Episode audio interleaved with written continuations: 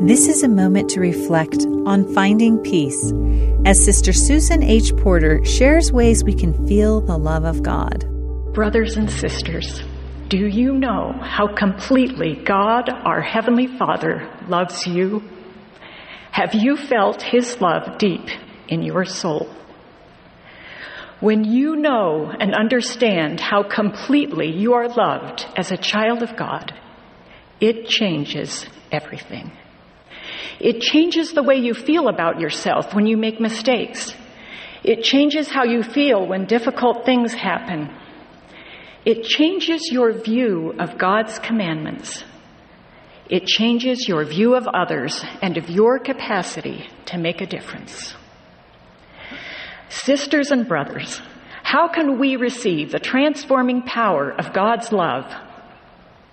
The prophet Mormon invites us to pray unto the Father with all the energy of heart, that ye may be filled with this love, which he hath bestowed upon all who are true followers of his Son, Jesus Christ. Mormon is not only inviting us to pray that we may be filled with his love for others, but to pray that we may know of God's pure love for ourselves. As we receive His love, we find greater joy in striving to love and serve as He did, becoming true followers of His Son, Jesus Christ. God's love is not found in the circumstances of our lives, but in His presence in our lives. We know of His love when we receive strength beyond our own, and when His Spirit brings peace comfort, and direction. At times, it may be difficult to feel His love.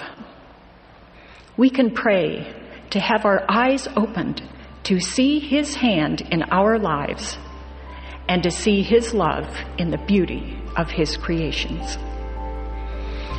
As we ponder the Savior's life and His infinite sacrifice, we begin to understand His love for us Jesus' humility and suffering for us distills upon our souls, opening our hearts to seek forgiveness at His hand and filling us with a desire to live as He did. That was an excerpt from Sister Susan H. Porter's talk, God's Love, the Most Joyous to the Soul. This is a moment to reflect.